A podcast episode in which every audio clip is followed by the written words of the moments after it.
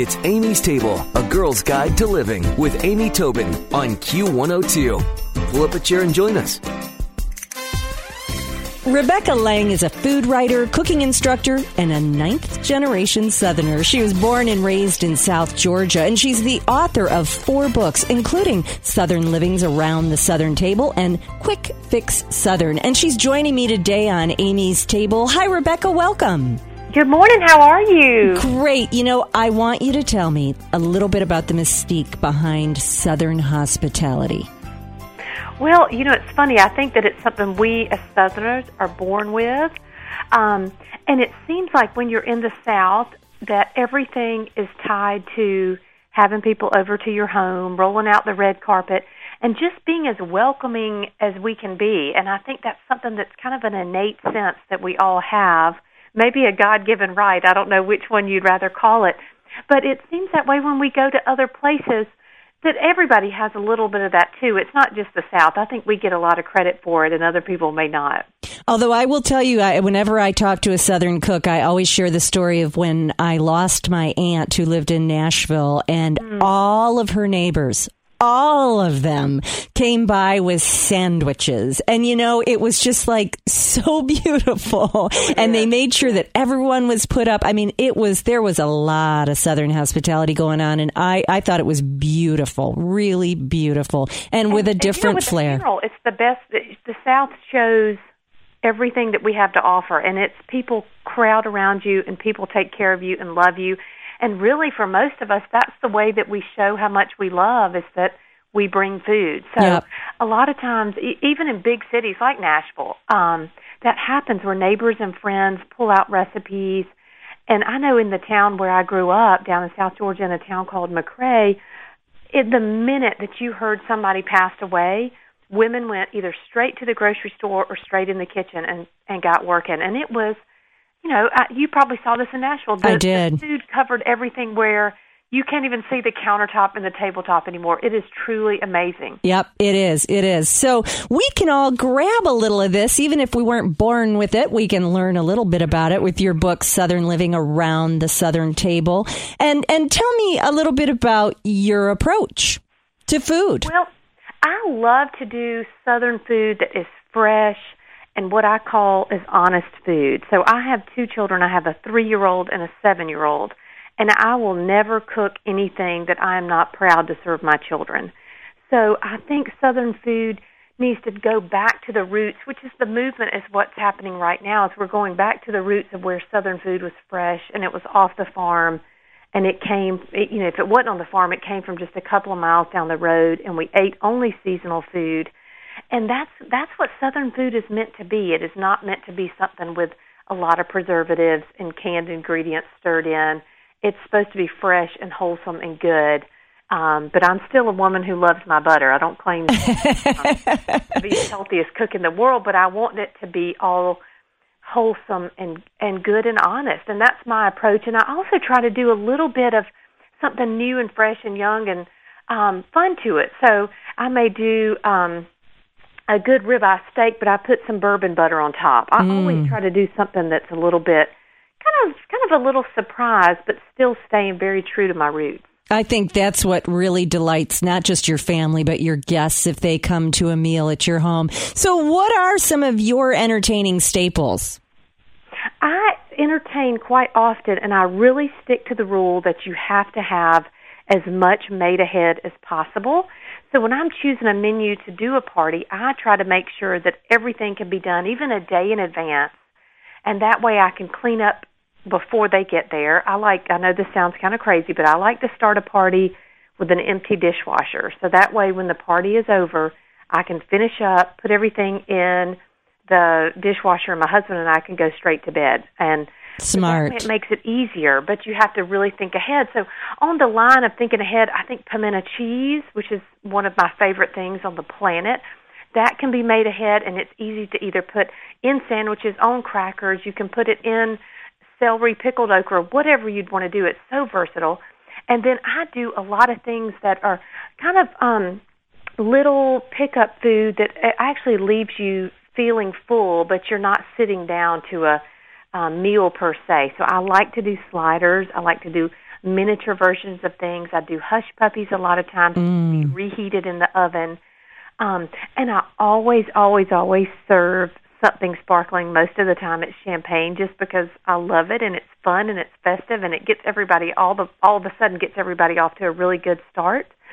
Um, and I think something people overlook when entertaining that I love to do is to serve barbecue because I can make I can put a Boston butt on the grill outside and it can go all day while I'm doing all other things and then it serves a ton of people. So you really have very little effort as far as active time that goes into serving a crowd. So I have a really good recipe in around the southern table for a spiced and smoked Boston butt that is just take your breath away. But um but so I just focus on make ahead, be done because your your guests are coming over ultimately to spend time with you, not necessarily just to eat, which I you know, I love to do that too. But people want to visit with you and they don't want you to be cleaning up in the kitchen and and to be working so Yeah. hard in front of them. They wanna they don't. That's right. That stresses them out and takes away that whole relaxed vibe. So I'm with you. Make ahead as much as possible, and foods I that people want want to see. Yes, and and I I try not to make my guests have to say, "Can I help you? Can I do this? Can let me help you clean up?" Because I know people come over to relax. I never never want somebody in my house to feel like they need to wash a dish or to to lift a finger. I want them to be here on like a mini vacation. So I I and my husband is the same way. Where we make a a big big effort not to ever clean up not a dish when somebody is here. So I want them to sit and relax, and I just stack things in the sink, but that's as far as it goes. Nothing ever is washed. Nothing's put in the dishwasher. So I can spend even till the last minute before they walk out the back door with the guests that are here. Yep, that's that's great. Oh well, I'm ready to come sit at your table, have a little of what you're serving up. It sounds good. Well, if you're just joining us, we're speaking with Rebecca Lang about her latest Southern living book called Around the Southern Table. And you can also find lots of information about Rebecca at her website, RebeccaLangCooks.com. But of course, I'll put that all on Amy's table. But Rebecca, so, you know, I, I understand your approach to entertaining and make ahead. What are some things that you always keep in your fridge?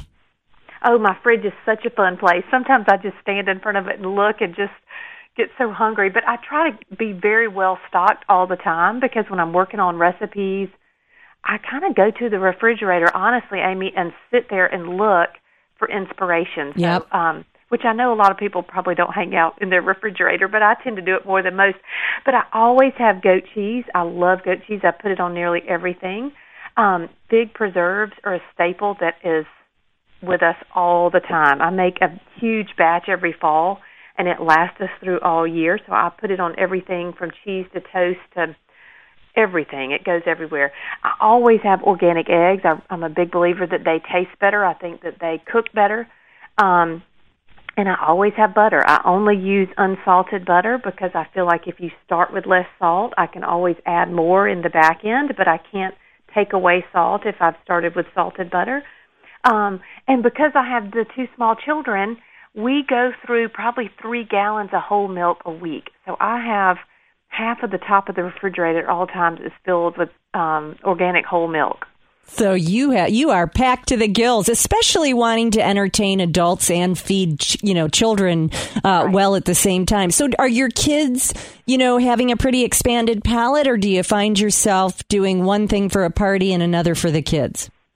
Well, that's an that's an excellent question. I had my seven year old, my oldest, which he when I was pregnant with him, I just assumed I would have a child who came to the world eating sushi and just loved everything.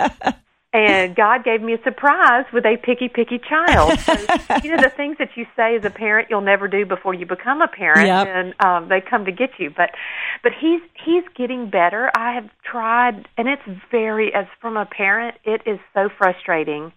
Probably the most frustrating thing I've ever dealt with is for me to love food the way that I do and have a child who does not. So I have to gradually expand what he eats, and we're still working on it. I think it's going to be a long, long process, but he is getting better.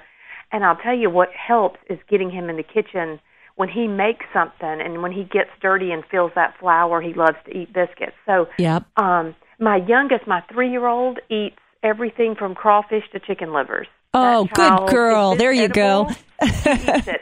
But a lot of times when we have over uh, families, I do do kind of a little different version for the children, not very much because I don't ever want the children to feel like they have a totally separate menu. I think that's teaching a bad lesson. I do too. Um, so if I do barbecue, for example, like I was mentioning a moment ago, I'll do tiny little sliders for them, and I'll do if I do um, sorbet for the grown-ups, I may take that exact same mixture and make popsicles for them.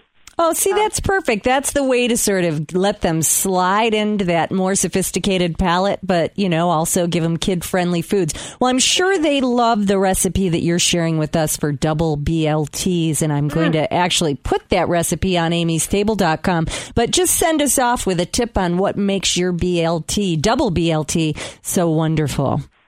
The best thing is a ripe this minute, a ripe, ripe summer tomato a bad tomato on a BLT is going to throw the whole thing down the drain.